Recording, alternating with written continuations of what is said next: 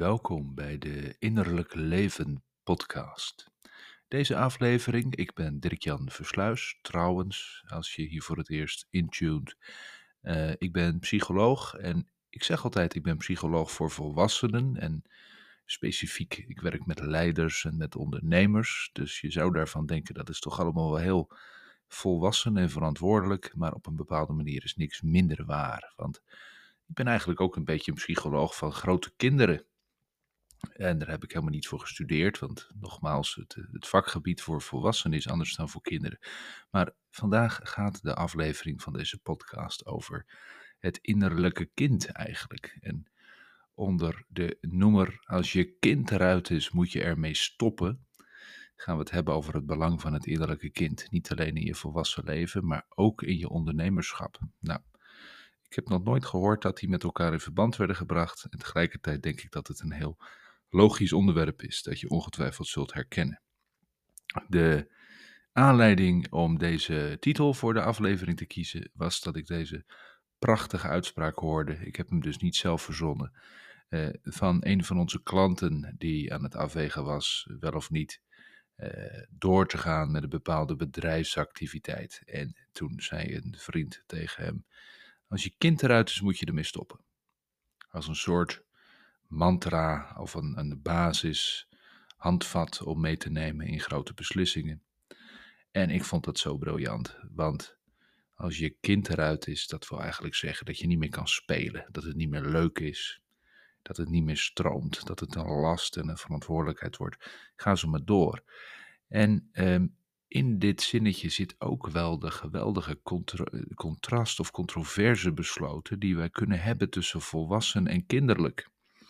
En ik ga je vandaag iets vertellen over hoe dat nou zit in therapie en in coaching.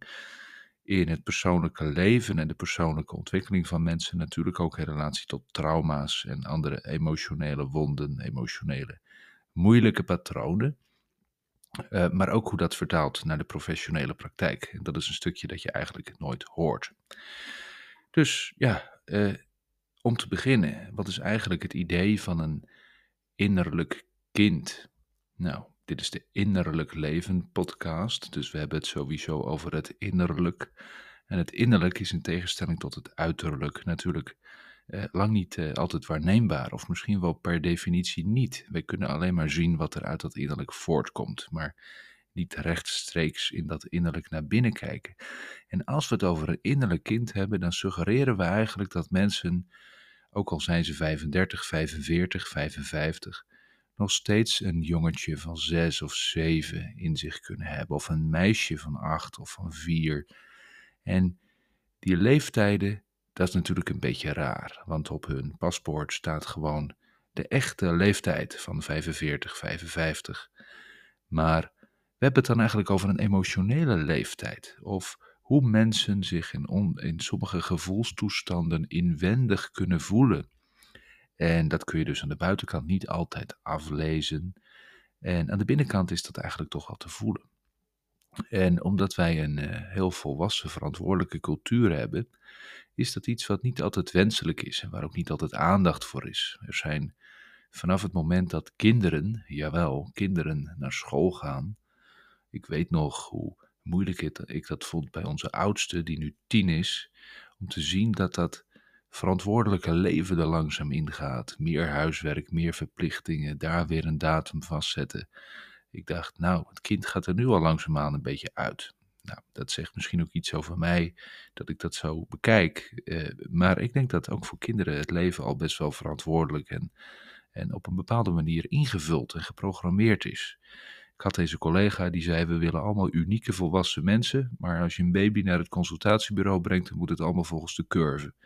Nou, vond ik ook een hele rake uitdrukking. En over het algemeen zit er toch iets van zo'n spanningsveld tussen het volwassen en het kinderlijke aspect in mensen. Je moet je, als je een verantwoordelijke positie hebt, niet kinderlijk of infantiel gedragen. En als je diepe verlatingsangsten hebt die te maken hebben met hoe je op je derde of vierde levensjaar even alleen werd gelaten of je alleen gelaten voelde op zijn minst, kan dat eigenlijk op een bepaalde manier geen overgrote plaats hebben in je professionele functioneren wanneer je in een meeting of in een vergadering zit. Daarom is er een bepaalde natuurlijke scheidslijn of afsplitsing tussen die volwassen en die kinderlijke aspecten. En deze aflevering eh, is alleen al belangrijk omdat dat heel vaak stilzwijgend gebeurt zonder dat we dat in de gaten hebben. En ik denk dat je juist in het recalcitrante gedrag van mensen, in het vrijheidszoekende gedrag van mensen, in het uh, begeerten en behoeften bevredigende gedrag van mensen kan zien dat er altijd een soort van primaire of primitieve neigingen of hele spontane neigingen onder hun volwassen gedrag zitten. Variërend van hoe ze drinken, hoe ze zichzelf cadeaus doen, welke auto's ze kopen, de manier waarop ze met autoriteit en verantwoordelijkheden omgaan. Je kan heel veel kinderlijke inspiraties in het gedrag van mensen zien. Maar ik heb het nu eigenlijk alleen maar over de impulsieve en creatieve kanten van het kind. Er is natuurlijk ook nog iets anders. Namelijk dat een kind op een bepaalde manier ook kwetsbaar is in een grote mensenwereld, nog niet zelfstandig kan overleven, verbinding met de hechtingsfiguren, over het algemeen papa en mama, nodig heeft om veilig te zijn, maar ook om zichzelf te leren opbouwen. Die papa en mama zijn de spiegels waarin het kindje kijkt en waar dat zelfbeeld vandaan komt. Nou, als je vanuit dat kwetsbare, wat zachtere perspectief naar deze thema's kijkt, dan is een innerlijk kind soms ook ongelooflijk angstig in een grote boze mensenwereld waar zoveel onvoorspelbaarheid en oncontroleerbaarheid is. En is een kind soms ook heel erg sensitief in het voortdurend peilen en aanvoelen van hoe gaat het met papa en mama, hoe gaat het met, met de juf, de meester, met mijn grote broer, hoe houd ik me hierin staande. En al deze aspecten van kind zijn kunnen we op volwassen leeftijd terugzien in, jawel, volwassen mensen. Waar gaat het dan om? Om bepaalde impulsieve gedragingen om hele angstige en emotioneel zwaar, diep zwaar beladen ervaringen, om hechtingservaringen die je terugziet in volwassen relaties, als mensen zich niet durven binden, niet durven hechten. Dat heeft in heel veel gevallen met jonge ervaringen te maken, maar juist omdat die ervaringen zo jong zijn, raken ze vaak in de groei van mensen een beetje dichtgemetseld of dichtgeplamuurd. Want je moet toch door. Je moet toch in het dagelijks leven functioneren. Er wordt een bepaald volwassen perspectief bedacht. Dat hebben we met z'n allen nou eenmaal afgesproken. En dat kan ook wel ertoe bijdragen dat die hele zachte belangen van de innerlijke kinderen, dus ik zal dat maar met, met mijn woorden noemen, de emotionele lagen die je dan nog in je hebt, maar die eigenlijk ook in zich hebben dat ze bij die leeftijd horen. Dus als ik een, een trauma in hechting bijvoorbeeld heb opgelopen op mijn vierde levensjaar, zou het zomaar kunnen zijn dat als ik me diep eenzaam voel en met mijn fles wodka op de bank zit op vrijdag of op zaterdagavond, dat daar dan ook echt een gevoelslaag naar boven komt die misschien wel voelt alsof ik vier ben. Dat is een heel weinig begrepen verschijnsel voor mensen dat eigenlijk onze emotionele history ook echt heel voelbaar kan zijn. Dat we natuurlijk niet fysiek zo makkelijk terug kunnen in de tijd, maar emotioneel gezien kan dat wel degelijk. Je kunt dat bijvoorbeeld zien wanneer mensen enorm getriggerd raken in traumasporen of onder hypnose gaan. En echt heel dichtbij die gevoelsleeftijd komen. Goed, daar wil ik even vanaf zijn. Dat is een, soort van zijspoortje, denk ik, voor vandaag grote lijn dus dat in het volwassen leven wij intense emoties kunnen hebben die eigenlijk een soort van buitenproportioneel zijn. Dat je denkt, dit is gewoon verstandelijk niet te verklaren dat ik hier zo heftig op reageer of dat ik me zo intens angstig, zo kwetsbaar voel. Dan is er altijd uh, de mogelijkheid dat daar zo'n hele jonge ervaring onder zit. En wij zijn gewend om ook in therapeutische context en in coaching mensen als volwassenen te benaderen. Want, nu komt hij. Altijd wanneer je een coachingsrelatie of een behandelovereenkomst met een psycholoog of psychotherapeut aangaat, ben je wilsbekwaam, tenminste in het vrijwillige circuit wel. Je kiest ervoor om in therapie te gaan. En Op het moment dat je dat niet wil, moet je het niet doen. De therapeut zal de eerste zijn om dat te bevestigen. Uh, er wordt wat van je verwacht, je krijgt huiswerk, er worden allerlei reflecties verwacht en dat soort dingen meer. Kortom, wij gaan in eerste instantie ook als volwassenen zo'n samenwerking aan met een therapeut of coach. Helemaal goed natuurlijk. Maar er is ook een kinderlijk perspectief aan. Want misschien schreeuwt in mij wel een klein jongetje of meisje van verlatingsangsten. En ziet hij van tevoren al dat een therapeut heel vaak met vakantie gaat. Of uh, zwanger is en over een maand of zes uh, een tijdje uit de relatie gaat. Ik geef maar wat voorbeelden. En daarvan zou je kunnen zeggen, dat weet je toch met je gezonde verstand, dat is part of life. Maar voor emotioneel jonge delen, voor de innerlijke kindjes, om het zo te zeggen, kan dat huge zijn. En dat wordt in de volwassen wereld weinig begrepen, dat er zoveel intensiteit in je gevoelsleven kan zijn, dat eigenlijk te maken heeft met zo'n innerlijk kind. Ik was deze zomervakantie uh, op een van onze mooie eilanden. En uh, wij hebben een dochtertje van drie, die, uh, zoals dat hoort, denk ik, mijn kind van drie, zich weinig van regels aantrekt en, en overal doorheen loopt en rent en doet. En die moet je dus voortdurend in de gaten houden. Maar op dat eiland waren de voetgangersborden, waren geen, geen borden langs de weg, maar op de weg. Dus in het asfalt of in de klinkertjes was dan een poppetje getekend. Eigenlijk gewoon een voetgangerspoppetje liggend op het trottoir dus. Zij zag dat, begreep natuurlijk niet dat dat een, een, een bord was als wegwijzer, dus ging daar voortdurend lang uit op liggen. Met haar lichaampje als het ware precies op de vorm van dat poppetje. Armen gespreid, benen mooi gestrekt, kijken of het precies overeen kwam. En het was echt heel leuk, vond ik tenminste, om te zien. Het was altijd in rustige straatjes, geen enkele, geen enkele hindernis voor het verkeer, niks aan de hand. Het was leuk om te zien hoe op de terrasjes mensen daar non-verbaal op reageerden. Je zag eigenlijk maar twee reacties als mensen echt keken. Of ze zagen haar en ze lagen helemaal in een deuk. Of je zag van die soort bestraffende, quasi-bestraffende blikken eigenlijk richting haar en richting ons als ouders. Van doe normaal of uh, doe niet zo achterlijk. Of, nou, dat hebben ze natuurlijk niet hardop gezegd, dus ik geef nu woorden aan die non-verbale signalen. Maar het was werkelijk waar, we hadden daar niet om gevraagd. Het was gewoon een heel leuk sociaal experiment om te zien hoe gaan mensen om met zulk spontaan kinderlijk gedrag? Wat natuurlijk niet heel functioneel is. Um, ik denk dat dit een stuk is wat we heel vaak tegenkomen in coaching en in therapie. Dat er een bepaalde mate van ongewenstheid rondom kinderlijk gedrag kan bestaan. Natuurlijk niet per se bij kinderen zelf, dat begrijpen we wel. Maar eh, als het om innerlijk kindwerk gaat, kunnen deze kwetsbare innerlijke gebieden door mensen zelf, dus als jij dit herkent, deze thematiek, uh, ben ik benieuwd of je dit ook herkent. Mensen zelf wijzen vanuit hun volwassen denken hun innerlijke kind vaak al snel af. Want de angst voor afwijzing is sowieso groot, omdat er al een bepaalde vorm van trauma achter zit. Waarom zou anders zo'n kind van vier of zes of acht nog zo voelbaar zijn. er is een uh, reden dat zo'n kind onvoldoende heeft kunnen mee-integreren in de groei van mensen. Dus daar zit sowieso al iets. Daar is misschien schaamte, daar is angst of kwetsbaarheid.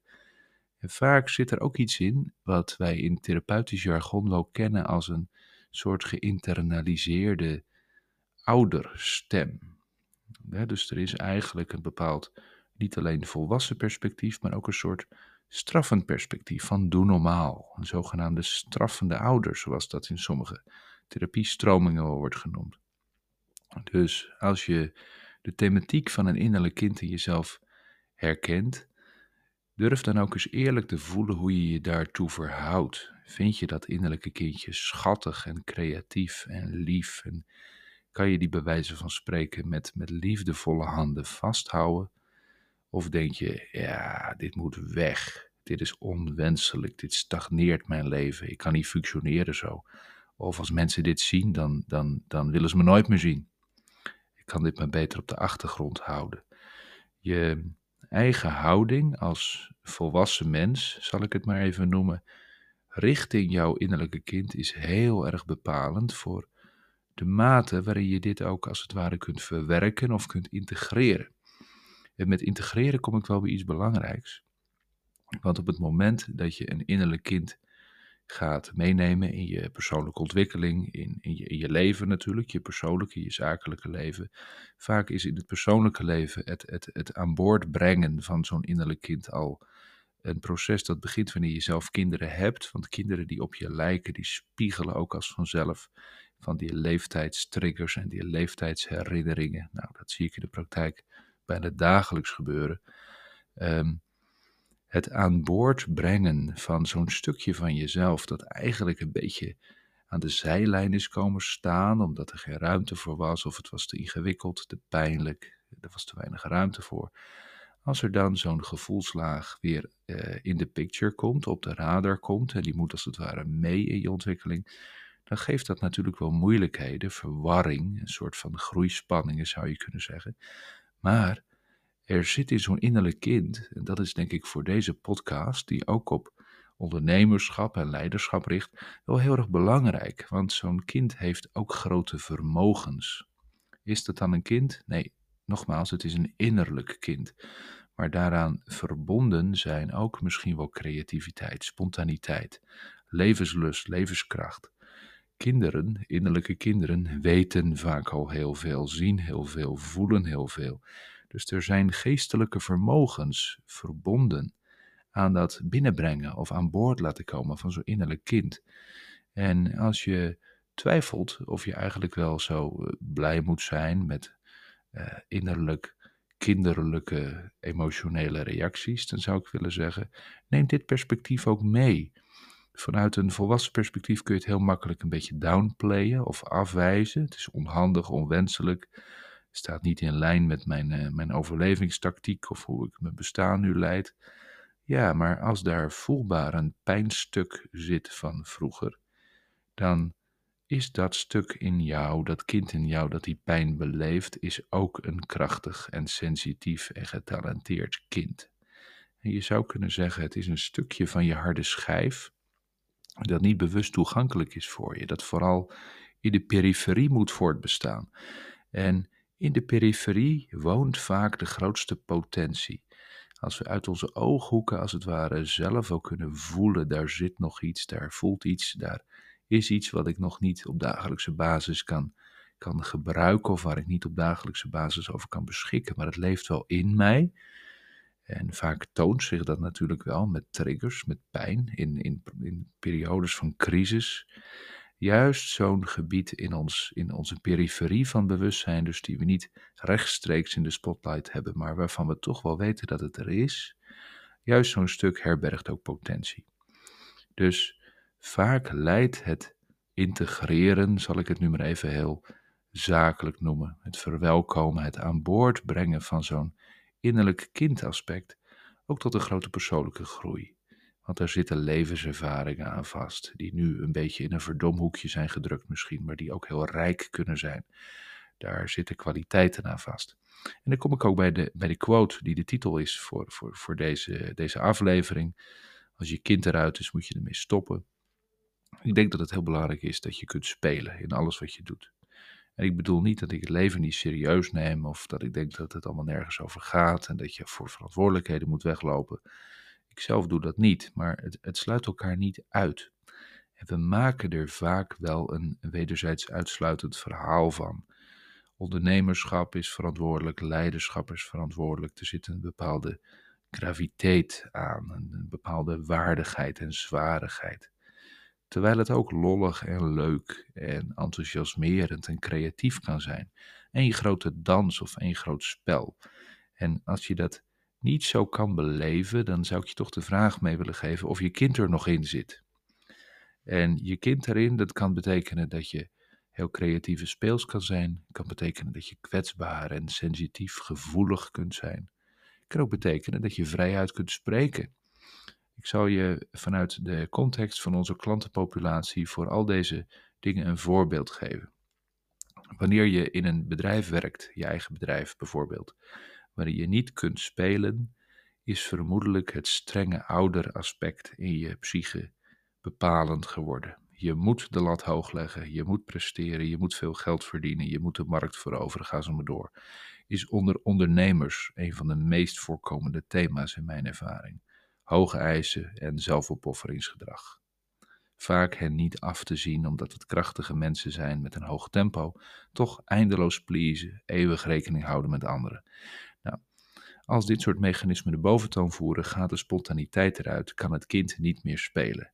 En dat spelende kind is niet alleen nodig om lekker lol te hebben in het ondernemerschap. Uh, Ten slotte, je doet het voor de vrijheid. Hè?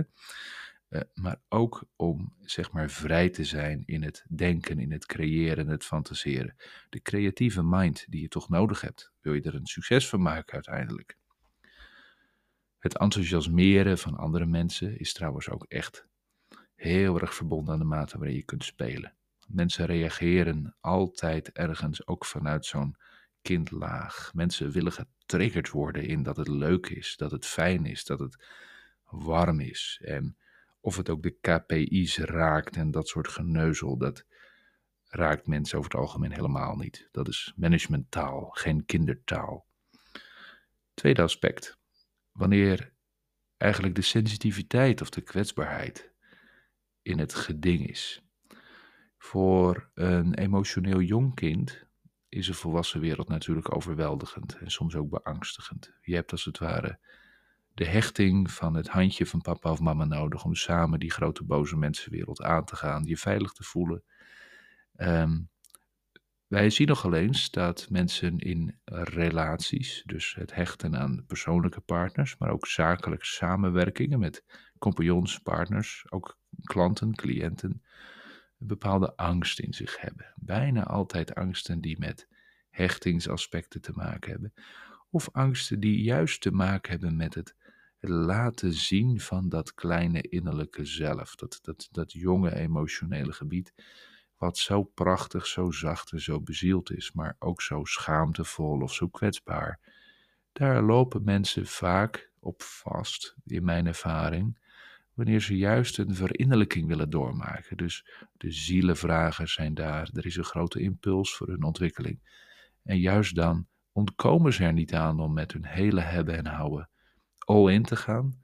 Daar zitten juist tijdelijk zeker de, de, de grote angsten op om dat hart kwetsbaar open te stellen. En ook dat angstige innerlijke aspect, dat innerlijke kind goed te laten zien.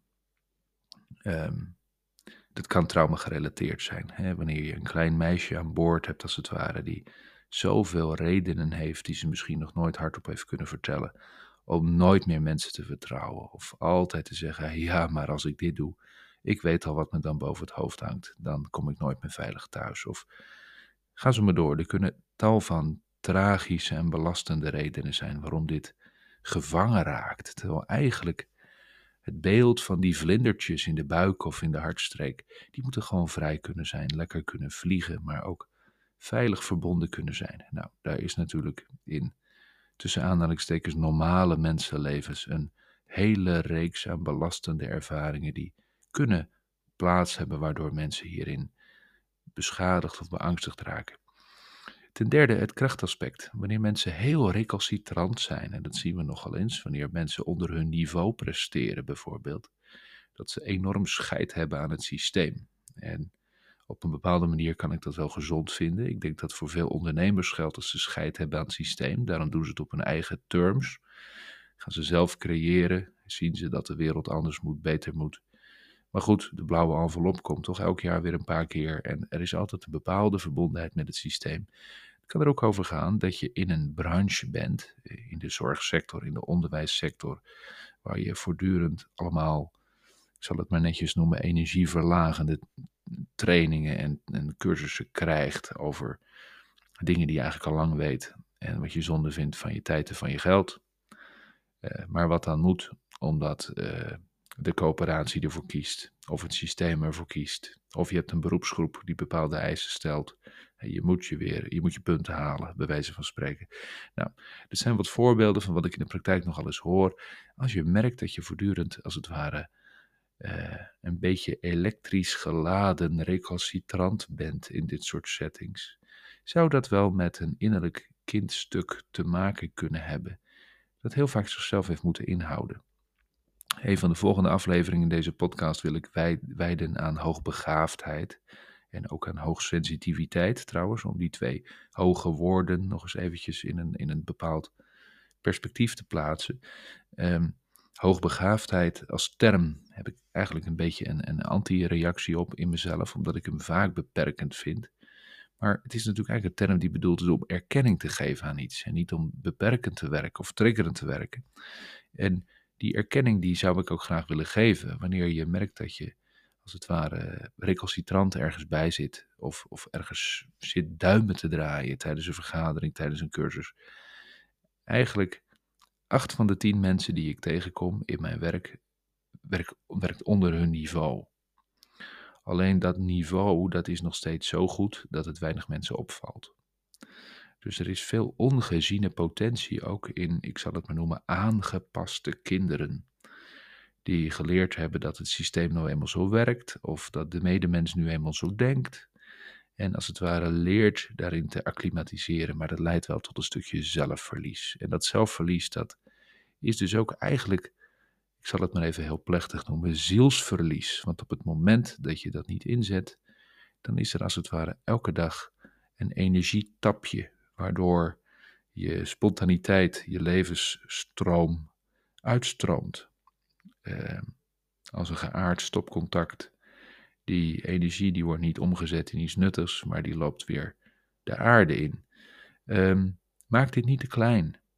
Wanneer je merkt dat je recalcitrant wordt van dingen, geïrriteerd bent van dingen, dat komt vaak terug. Zou het zomaar kunnen zijn dat je klaar bent met het aangepaste kindaspect? En dan zou ik daar zeker lekker de vrije sprong in gaan wagen, die daar natuurlijk uh, heel welkom is. Dus, resume, als je kind eruit is, moet je ermee stoppen. Maar je kind is er nooit uit, je kind zit er altijd in. Ik hoop dat dit je inspireert en ga als kleine opdracht ook rustig eens naar binnen bij jezelf. Durf eens te voelen, zijn er emotionele leeftijden, als het ware als je de hele tijdlijn van je leven overziet, zijn daar bepaalde leeftijden die eruit springen. 3, 5, 7, 9. Over het algemeen zijn het vrij jonge getallen, maar het kan natuurlijk ouder zijn. En durf gewoon eens eventjes deze thematiek van de podcast van vandaag in je eigen innerlijke wereld tegen het licht te houden. Denk er eens even, eventjes over en voel vooral. Dus voel vooral of je aangaat op deze thematiek. En ga vooral na of je nog kunt spelen.